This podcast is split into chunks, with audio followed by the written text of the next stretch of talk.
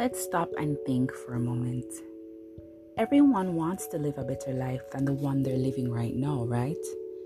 So we think better clothes, a better car, and a better home. But there is one thing we must remember.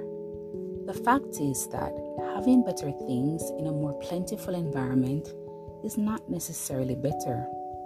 For example, if you use a bad laptop after having a nice laptop, you feel uncomfortable, right? It feels good to use a better model than the one you had before, but it feels difficult to use a laptop that is worse than the one you had before. This means that the joy and satisfaction you get from using a nice laptop will diminish as you get older, especially if you've been used to having nice laptops from an early age. If you live in abundance, would that guarantee your happiness? Let's really think about that for a moment.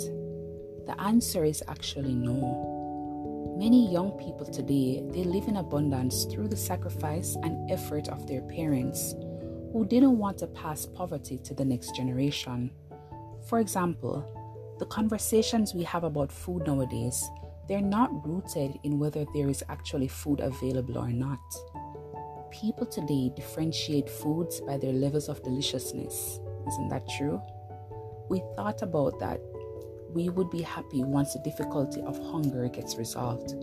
We thought our happiness depended on the ability to live and eat well. However, we have unknowingly created a new kind of problem. The thing is, many young people they can't overcome even the smallest problems. They have become very weak, so weak to the point where they can't handle the smallest discomforts.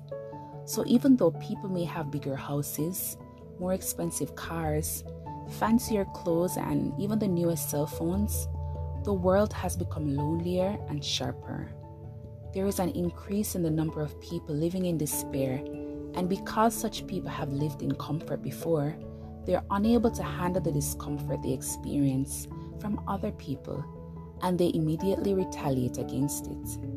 They cannot overcome even the smallest hardships, always making an effort to avoid it all.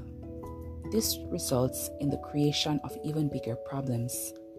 Everyone, the important thing is that we not only have desires, but brakes that can control them. We cannot continue to run forward just because we want something.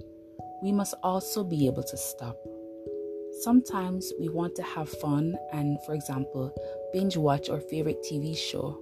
However, we should also be able to think I have been watching this series for too many hours. I need to study now. This series is stopping me from that. Think about it.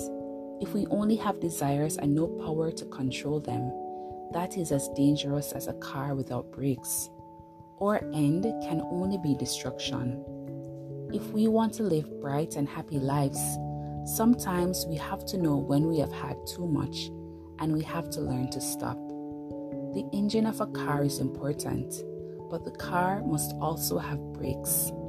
Likewise, from a young age, if you learn how to think and have self control, if you learn how to control what you do, as far as learning to do things you don't want to do, you can become a really great person in any field.